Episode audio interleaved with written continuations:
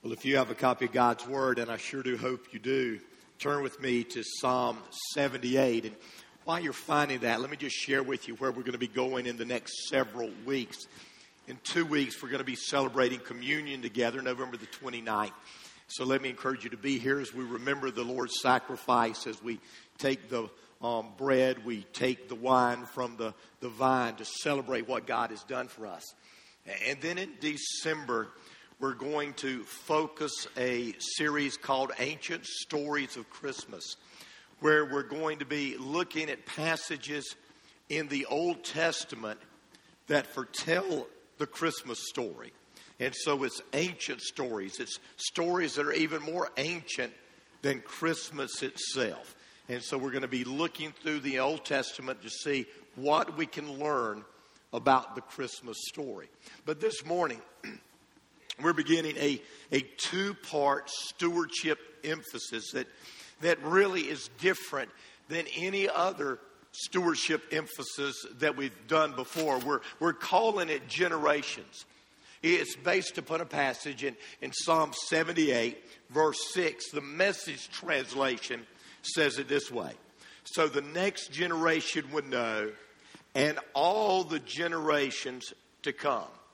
You see, that is our desire at Northside. We want to be a church that focuses on reaching the next generation and all the generations to come. Because if we don't, everything, if we don't do everything we can to reach the next generation, then we are going to fail in the mission that God has given us. God's Word gives us example after example of God's people for one reason or another, who failed to do that. They failed to reach the next generation. And every time they do that, it ends in tragedy. The most recent example was the book we just got through studying, the book of Judges. We discovered that they failed to reach the next generation. The Bible tells us that, that one generation knew the Lord, they loved the Lord, they served the Lord. But we're told the very next generation didn't even acknowledge the Lord. They didn't serve the Lord. And unfortunately, I'm afraid that that's happening in America today. As we look at the statistics, they are absolutely sobering. 3,500 people are leaving the church every day in America. Think that through. Every single day in America, 3,500 people are leaving the church. 4,000 churches are closing their doors every single year in America.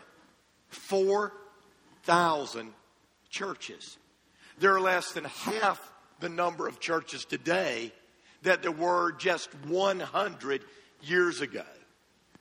Some researchers tell us that, that less than 20% of the population in America regularly attend church. And of the churches that are still open, 80% of those churches are plateaued or declining. And yet, every single week here at Northside, we have over a thousand people who are gathering together for one reason and that is to worship the Lord Jesus Christ. We have preschoolers and we have children and we have teenagers, we have adults and we have senior adults. We have hundreds of people in every single age group. Every single Sunday, we have three or four generations that gather together. We have children and we have grandchildren. We have parents and we have grandparents that gather under one roof because of our faith in Jesus. And one of the reasons that that is happening is because we are taking great effort to reach the next generation. Now, here's what I've learned about, about churches and children. Every single church wants a lot of kids. I've never met a church that, that says we don't want children coming here. Every single church wants to reach kids. But it seems like whenever God blesses a church and that church starts reaching kids, the church immediately wants those kids to quit acting like kids. And that's absolutely impossible, isn't it? We want kids, but we don't want the noise. We don't want the distraction. We don't want the damage that is done because kids will be kids, even the best of kids. And all too often, in many churches in America, they set up all of these rules and all of these regulations, and they do all of these things that keep them from reaching kids. But the truth of the matter is that our church exists to reach kids, and every church exists to reach kids. If we don't reach the kids, if we don't reach the teenagers, we will close our doors. And that's true for the smallest church, and it's true for the largest church. Now, now the fact is, we don't do what we do for us. We don't do what we do for those of us who already know the Lord. We don't do what we do for my generation. And, and the truth of the matter is, for most of our generation, we do what we do for the next generation. And in light of that, I want us to look at Psalm 78 for a few moments. And because Psalm 78 really focuses our minds on the reality that it's not about us. It's not about my parents' generation. It's not about my generation. It's, it's not even about my children's generation. The truth of the matter is, it's, it's about my grandchildren's generation. And it's about the generations to come. And Psalm 78 makes that clear. Now, when you open your Bible to Psalm 78, you discover that, that it isn't written by David like most of the Psalms. It's written by Asaph, and Asaph was a Levite. He was one of the worship leaders in David's choir. Psalm 78 is, is a long psalm, it has 72 verses. It's one of the longest verses. But as we unpack this psalm, there are two truths I want you to see from the psalm and then a third truth that I think that we need to apply to our life. Now, the first truth we see here is the message that was proclaimed. I want you to notice what Asaph says in verses 1 through 5. He says, Oh, my people, hear my teaching. Listen to the words of my mouth. I will open my mouth in parables. I will utter hidden things, things from of old what we have heard and known, what our fathers have told us. We will not hide them from their children. We will tell the next generation the praiseworthy deeds of the Lord, his power and the wonders he has done. He decreed statutes for Jacob and established the law in Israel, which he commanded our forefathers to teach to their children. Now, Asaph begins this psalm by literally saying, People, it's time to listen up.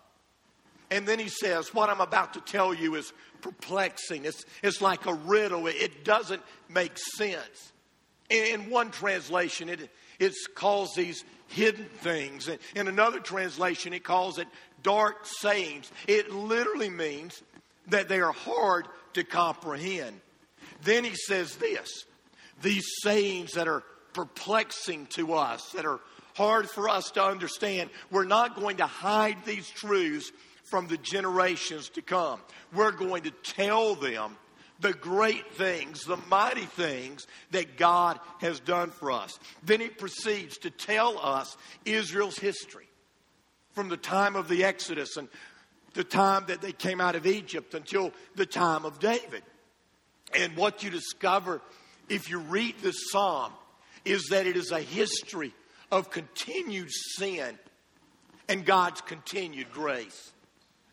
It's a history of God's continued sin. The people sin over and over again. And yet, it's the history of God's continued grace. In spite of their sin that occurs time after time, God continues to show mercy and grace and forgiveness to his people. Listen to what it says in verse 10. It says, They did not keep God's covenant, but refused to live by his instructions. They forgot what he had done. Then he told them how he divided the Red Sea, how, how the children of Israel walked through on dry ground, how God led the children of Israel by, by a cloud during the day and, and by a pillar of fire during the night. He tells us how when, when the children of Israel got thirsty and there was no water to drink, there were, there were no springs, there were no rivers, that God would bring water out of rocks to drink. And yet we read in verse 17, they kept on sinning and rebelling against God. They stubbornly tested God, demanding the foods they had back in Egypt. It says that they even spoke against God, saying, God doesn't even have the power to give us food. In other words, they didn't believe God and they didn't trust God. And yet, and yet God continued to provide for them. God provided them manna, bread from heaven to eat and he provided quails, meat from heaven for them to eat. But in verse 32, it says, the people kept on sinning. In spite of everything that God did for them, they refused to trust God. We are told in verse 36 even when they did obey God, it was only lip service. They weren't really loyal to Him. But look at verse 38 in your copy of God's Word. It's incredible because it says, in spite of all of this, in spite of the times that the people rebelled against God over and over and over again, God was merciful to them. God was forgiving to them. The people would rebel against God. They would break God's heart. They would try God's patience. And yet, God continued to love them. God continued to deliver them. The Bible says in Psalm 78 that God even gave them the promised land. He, he drove out the nations who lived there. But if you look down in verse 36, it says they kept on testing God. They kept on rebelling against God. They, they did not obey his laws. They were faithless. They were undependable. We are told that they built shrines and they worshiped idols over and over again. The people of Israel, God's chosen people, forgot the Lord. They rebelled against Him. They refused Him. And yet, time after time, God would intervene on their behalf. He would defeat their enemies. He, he, would, he would provide their needs and He would forgive their sins. And we are told even though God's anger would rise up against them, he would never destroy them. He was merciful toward them. He was filled with grace to them. And as I read this story, I have to ask how in the world could they turn their backs on such a good God? How could they turn their backs on such a loving God, a powerful God? A God who time after time met their needs and watched over them.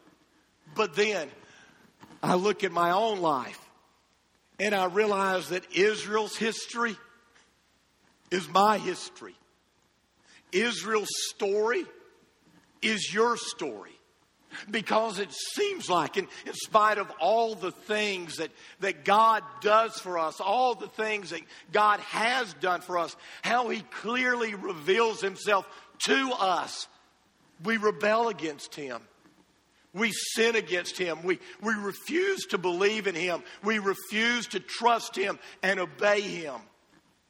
Now, now as we look at this passage, there are some clear truths that I believe that, that God reveals that, that we need to teach to our children and we need to teach to our children's children. The first truth is this man is sinful. Well, we're sinful. That's who we are. That's what we do. Ever since our first ancestors rebelled against God in paradise, we've been rebelling against God. Now, some today try to downplay our sin. There are some today that, that try to excuse our sin. Others want to deny our sin, and, and they try to tell us that it's really not sin at all. But sin is sin, and we're sinners. Now, what is sin? Let me give you an easy definition. Sin, simply put, is rebellion. Sin is refusing to live under God's rule. Now, we can try to modernize that definition and we can try to put it in words that are, that are more catchy. We can try to put it in words that are more palatable to the generation in which we live. But that's what sin is. Sin is rebelling against God. It's telling God that you're going to do what you want to do rather than what God wants you to do. And we see this over and over in society. When God clearly says something to us in His Word, and yet we question it, we doubt it, we refuse to obey it.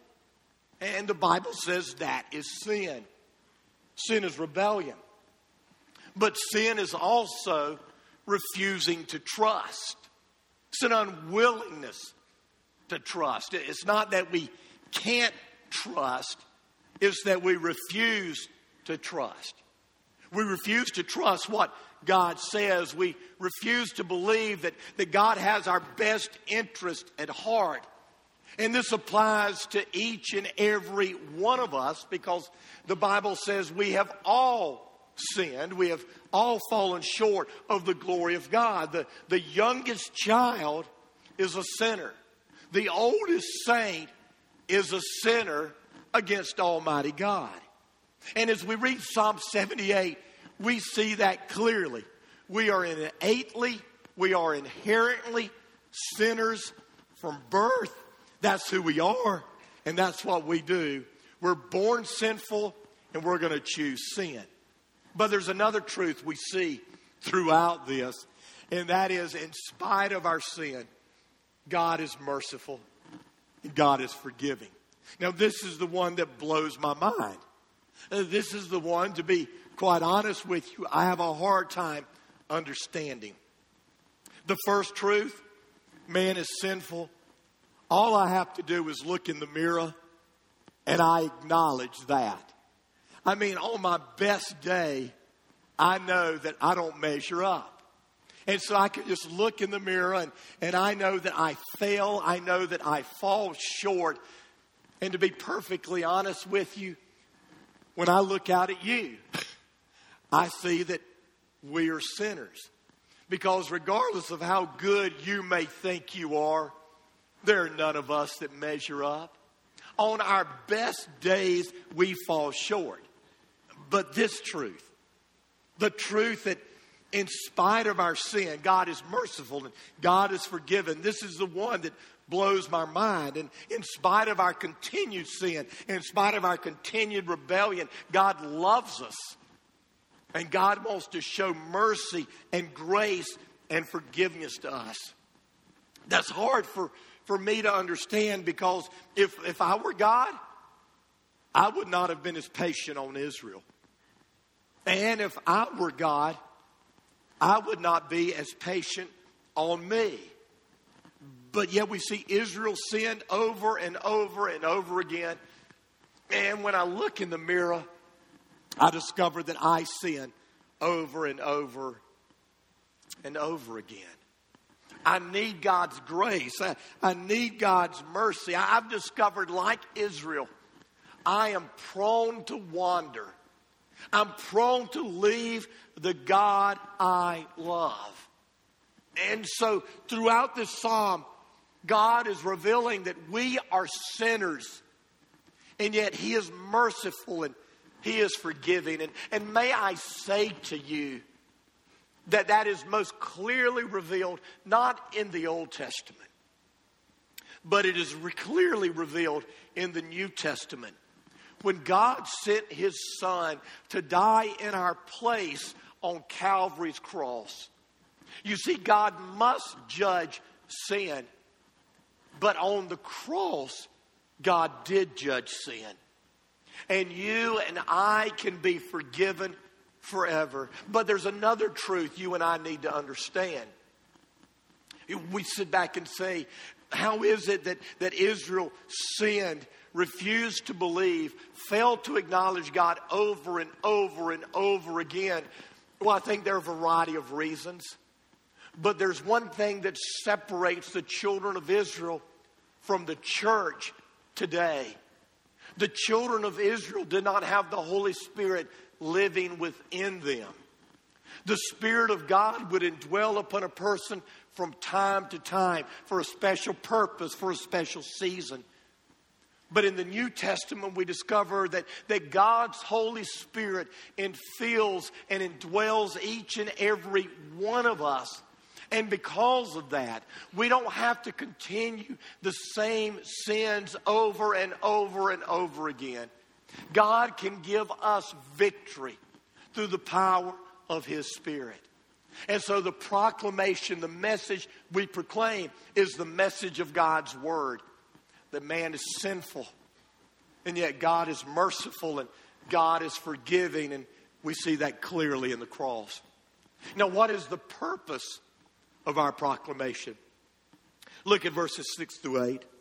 In verse 6, it says this So the next generation would know them, even the children yet to be born.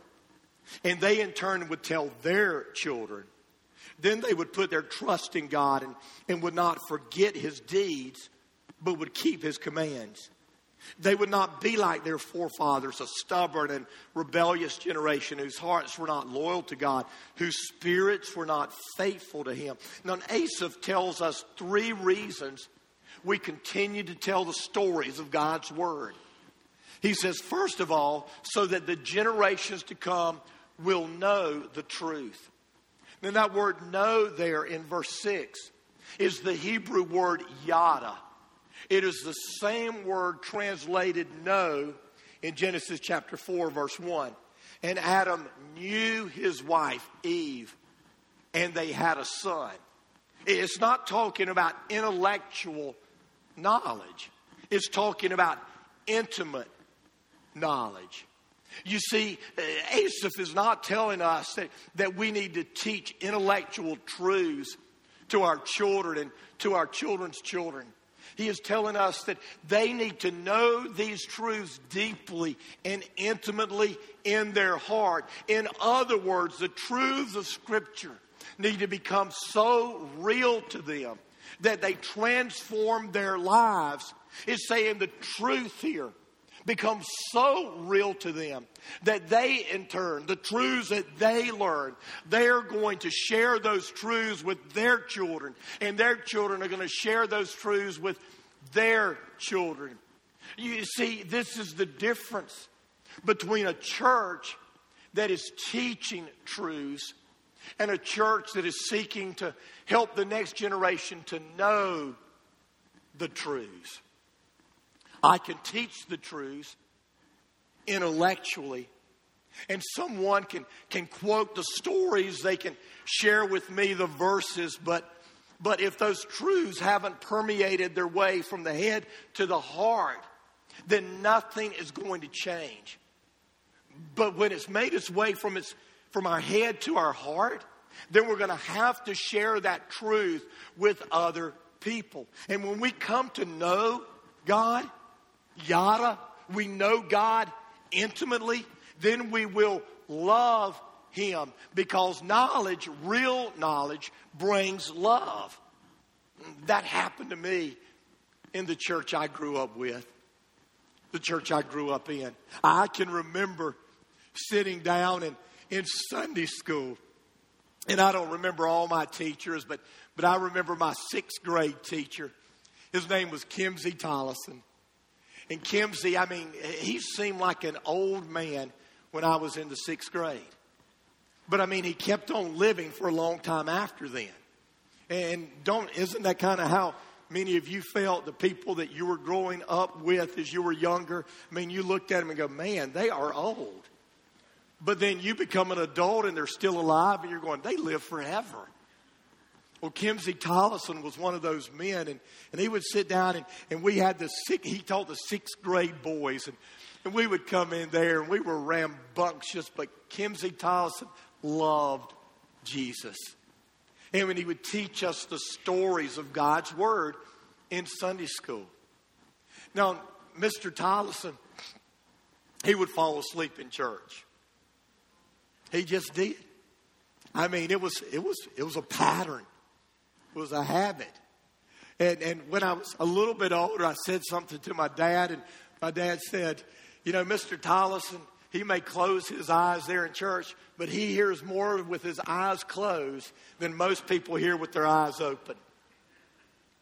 And, and knowing Mr. Tollison, and knowing how he poured his life into our six, those, those sixth grade boys, of which I was a beneficiary, I know that's true. He told me those stories, but as he told me those stories, I knew they weren't just stories, they were truths of God. And then I remember in discipleship training, we had the Bible drills.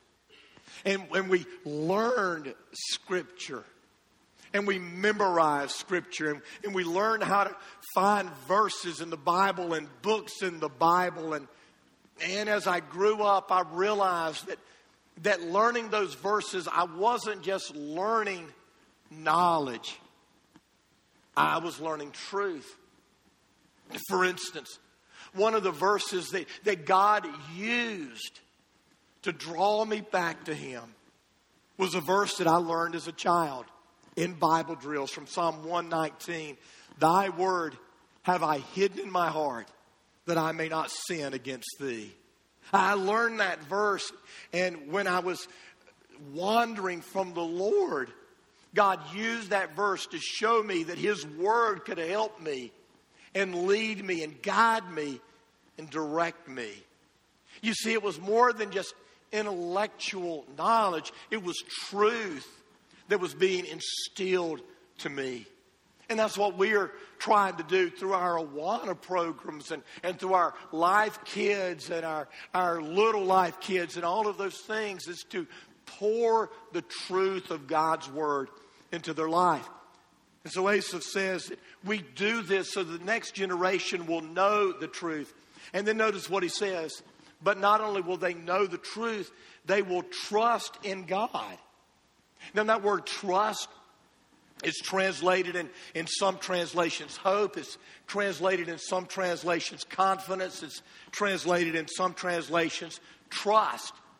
But what you need to understand is this is not simply a belief, this is a choice that we make to put our confidence, our hope, our trust in the God of the Bible. And it's not a one time choice where we say, Do you choose to trust in Jesus? And we pray a prayer and we've done this one time thing. No, the word here literally means that they are putting their trust in God from this time forth. They believe that, that God will do what God says. They are confident of that and they believe that. And that's our desire. We want to teach the truth so that the next generation will know God intimately and they will put their trust in Him so that regardless of what may happen in the world, regardless of terrorist attacks, regardless of cancer, regardless of strokes, regardless of loss of jobs, regardless of what may come our way, we have confidence in God because we know He is good, He is loving, and He is in control. But we not only teach the next generation to know Him and to trust Him, we should teach them to obey him. Uh, that word means to watch, to, to guard. You see, our goal is not simply to impart knowledge. Our goal is to, to provide a relationship that can change behavior. I want you to think for a moment about the Great Commission. The Great Commission says that we're to go into the world and make disciples. We're to baptize them in the name of the Father, the Son, and the Holy Spirit. And then what does it say? We are to teach them what? The truths of the Bible? No, it says we are to teach them to obey everything that God has commanded. You see, knowledge that is transformational, knowledge that creates a confidence in the God of the Bible will inevitably cause us to want to obey that God. Does that mean that we'll obey Him perfectly? No. Does it mean that we'll never have setbacks and failures and, and we'll never slide backwards? No, it doesn't mean that. But it does mean that our hope, our confidence, our trust is in the one that we have come to know and believe that He loves us with an everlasting love. And so the reason that we, we share the truth so that the next generations will know the truth, that they will place their trust, their confidence in the God who is true, and that they will obey the God of Scripture. Now, finally, how can we today participate in that proclamation? Well, in light of this being our, our stewardship emphasis, I, I want to share with you three ways that each and every one of us can participate. First of all, we can take responsibility for our own children. We can come to that point where we realize that, that the church isn't a place that we drop off our kids and give them the responsibility of raising our kids. We realize that God has given us the primary responsibility for raising our children and instilling in them biblical truth. And so, parents and grandparents, we have to ask ourselves what are we doing to instill the knowledge of the truth, confidence in the one who is true, and helping our children and our grandchildren obey the truth? What are we doing to help that happen? You can write this down in your note sheet Deuteronomy 6, verses 4 through 9, Ephesians 6 verse 4. Those verses in both the Old and the New Testament scriptures make it clear that we as parents, we as grandparents, we have that responsibility. And so I would challenge you take responsibility for the spiritual upbringing of your own children. The second thing I would say is use your gifts and abilities to serve others in His church. You see, the Bible makes it clear that God doesn't want you to live in isolation. And there's some of you here today, perhaps, who still haven't made the decision to commit to a local church body. You come, you sit, you soak it in, you may even give, but you've never made that commitment where you said, This is my family. Understand that's the biblical model. When believers move to a new town, they join with the believers in that town in a fellowship that was meeting together. And they were committed to one another. They were devoted to one another with a devotion that was just like their devotion to their family. And to be honest with you, it was even greater than the devotion to their, their earthly family. And God has called each and every one of us to be a part of a local church. And the Bible says that when we become a part of that local church, the gifts and the abilities that He has given us, He expects us to use those to help serve the body. And so, what that means is if you call Northside your home and you're sitting, but you're not serving, you're withholding the gifts and the abilities that God has given you from the body. And the body is being hurt by that. Some of you are saying, Well, I've done my service. I served in the past. I served for 20 years or 30 years or 40 years. But I would challenge you to, to read the scripture. Nowhere does it say that we retire from serving God. And if God has given you gifts and abilities, if God has given you passion in areas, if you see needs in areas, then regardless of how young or how old you are, God wants you to use those gifts. And there are some of you today who, who need to volunteer in the preschool ministry. You say, What can I do? You can love on a little baby. You can change a stinky diaper. You can, you can get that child ready so that when that parent comes back from worship, that child is happy, that child is clean, that child has been fed. You can do that. I mean, un- unless you are physically handicapped, you can do that. Does that mean you have to do that every week? No, you can volunteer to do that once a month. You can volunteer to do that once every six weeks. You can serve preschoolers. You can serve children, not just on Sunday morning or Sunday night, but goodness gracious, Wednesday night. We have hundreds of kids that are gathered here learning Scripture. And we need adults who will listen to the Scripture that is being quoted by children. What a privilege. What a privilege to be able to sit in front of a seven year old, an eight year old, a nine year old, and hear them quote God's word. I mean, you go, man, that's time consuming. No, that's a blessing. That's a blessing.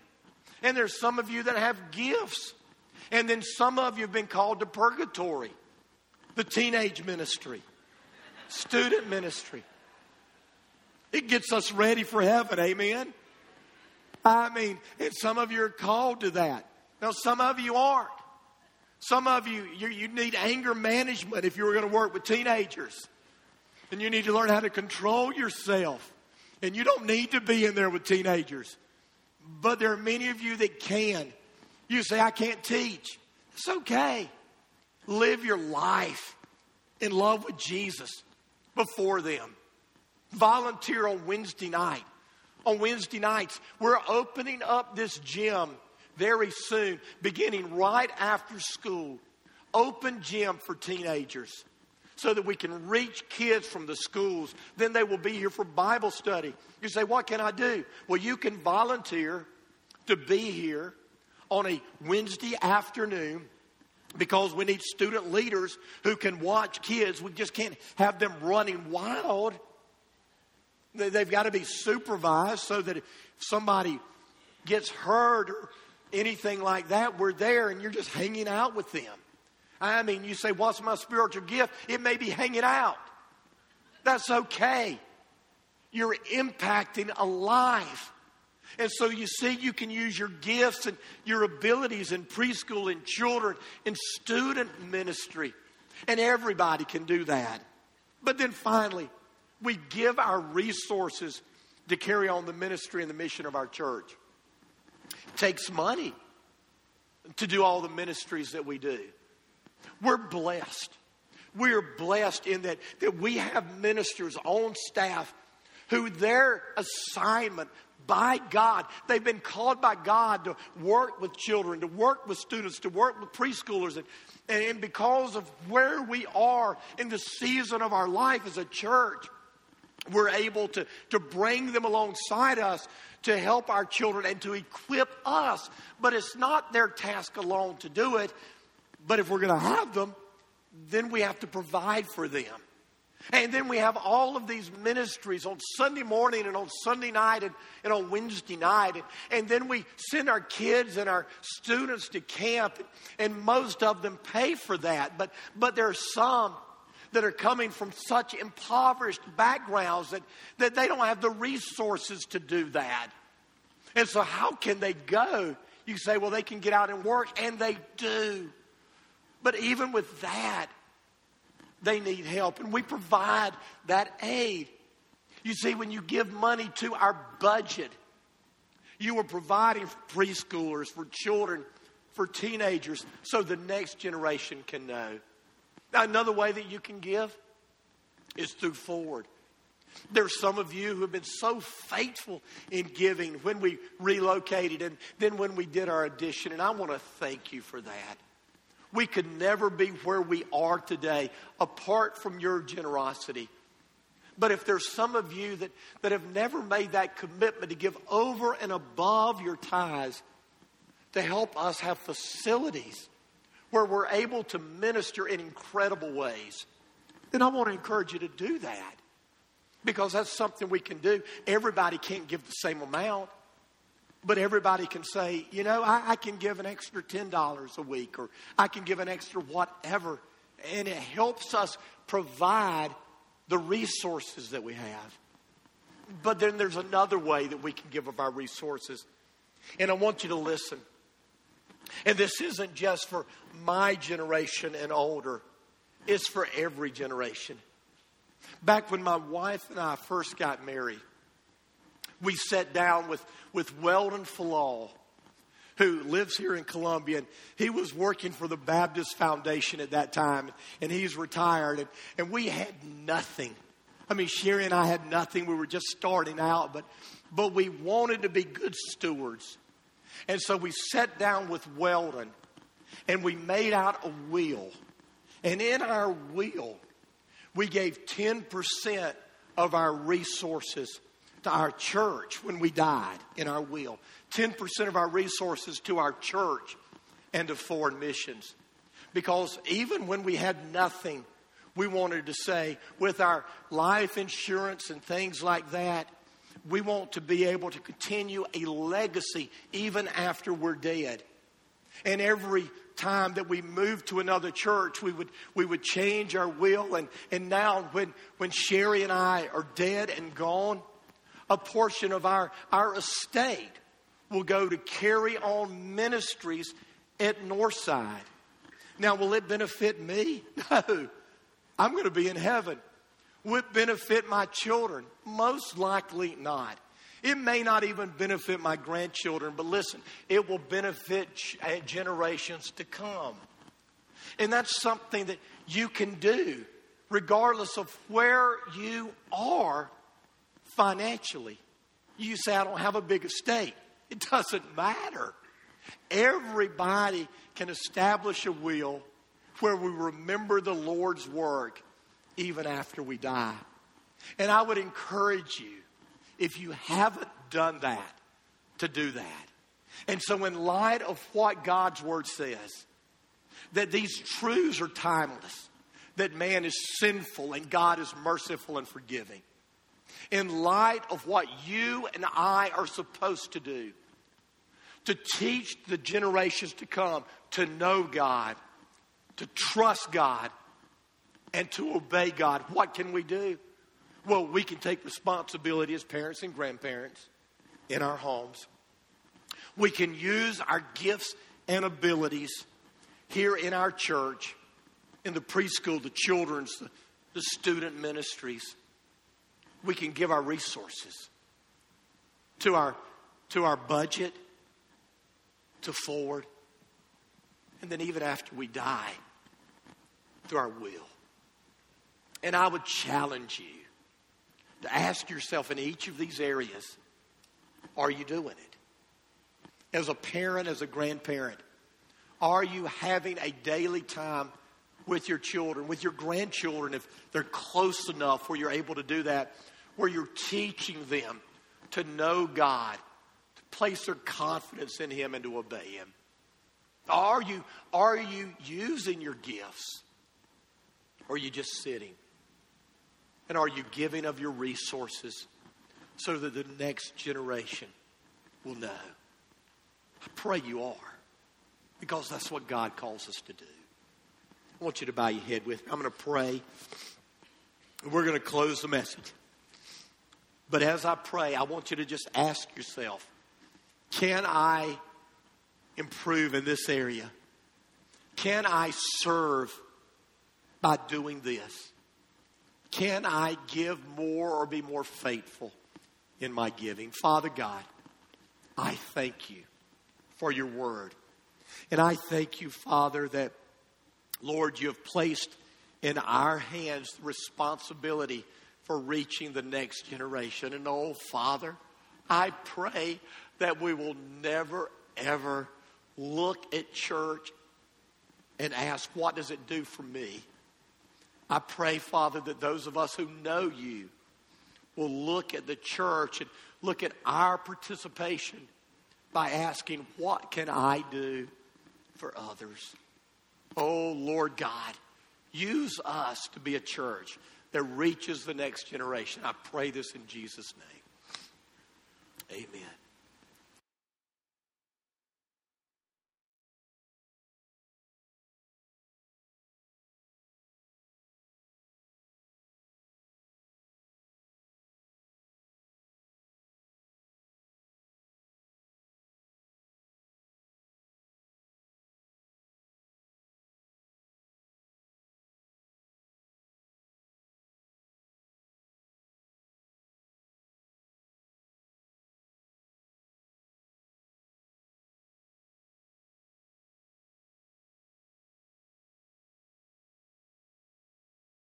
That. Next week, we're going to be delivering our Thanksgiving baskets. We are anticipating delivering 200 baskets to families in need. For you that do not know, a Thanksgiving basket includes a, a turkey, it includes all the fixings, so that a family that would not normally be able to have a traditional Thanksgiving meal can have that. So we're ministering to these families. We normally take up that money through our life groups. We're doing that still. We're still a little short of what we need to minister to these families. We have the 200 families coming in, so we are going to do that. But let me encourage you, if you haven't had an opportunity to participate in this special offering, to do that through your life group. Take advantage of this opportunity to minister to families in need. Now, this time, I want to call us into conference to vote on two things. We do this once a year. This year, we're going to vote on two things. Normally, we vote on one. We this past Sunday night, we had our annual conference. We presented our annual budget. We also presented some bylaw changes that literally just put our bylaws into line with what we have been doing for, for several years now. And we want to vote on those two things right now. First of all, our budget. All those in favor of the recommended budget by our stewardship team, um, if you would let us know by lifting your right hand right now, we would appreciate that. Okay, thank you so much. All of those who are opposed to our 2016 budget, lift your hand. Okay, thank you. Now we want to move these bylaw changes, and this is presented by our senior leadership team, which is the chairperson of each of our um, leadership teams, our human resource, our stewardship, our chairman of deacons, and our future development team and then four of our pastors. All those in favor of these bylaw changes that have been recommended, would you let us know by lifting your right hand, please? Okay, thank you. All those opposed by lifting your right hand. Thank you so much. Let me remind you next week we're going to continue our series on generations. If you are here and you're first time guest, we'd love to meet you in the cafe for just a moment, answer any questions you may have about Northside. God bless you. You have a good rest. First of all, first time guest, let me remind you, just meet us in the cafe, if you will, right after the service. We'd love to put a name with a face. Second of all, this next Sunday, the 22nd, we're going to be delivering Thanksgiving baskets to 200 families. Thanksgiving baskets include a whole turkey, all the fixings. We give these to families who would not normally be able to have a Thanksgiving meal, a traditional Thanksgiving meal. We still need some money for that. And our life groups have been taking up some money, but if you haven't had the opportunity to give to that, you would like to, it's an incredible benevolent opportunity. Let me encourage you to do that. Now for the business. This past Sunday night, we had our annual church conference and we um, brought up two things that we need to vote on as a church family. And so, if you're a part of the Northside family, I encourage you to participate in this. The first was our annual budget, our 2016 budget, which is our ministry plan. We presented that, opened it up for discussion, answered any questions at that point in time. We vote on it now without discussion. All those in favor of our 2016 budget, would you please lift your right hand? Thank you so much. All those opposed? Thank you so much. The second item of business that we um, took, um, that we um, that we brought last Sunday night was some changes in our bylaws. Our bylaws are our legal document as a church. We have to have those. And the changes basically put us in line with how we're operating right now. We included our values in our bylaws. We updated our belief statement, things like that in the bylaws. The bylaws, these changes were recommended by our senior leadership team, which is the chairperson of each of our major teams, plus our chairman of deacons, and then four of our pastors. Again, we opened this up for questions, answered any questions that were brought up. There was no problems with this. All those in favor of these bylaw changes, would you please lift your right hand? Okay. All those opposed by like sign. Thank you so much. You are a gracious body.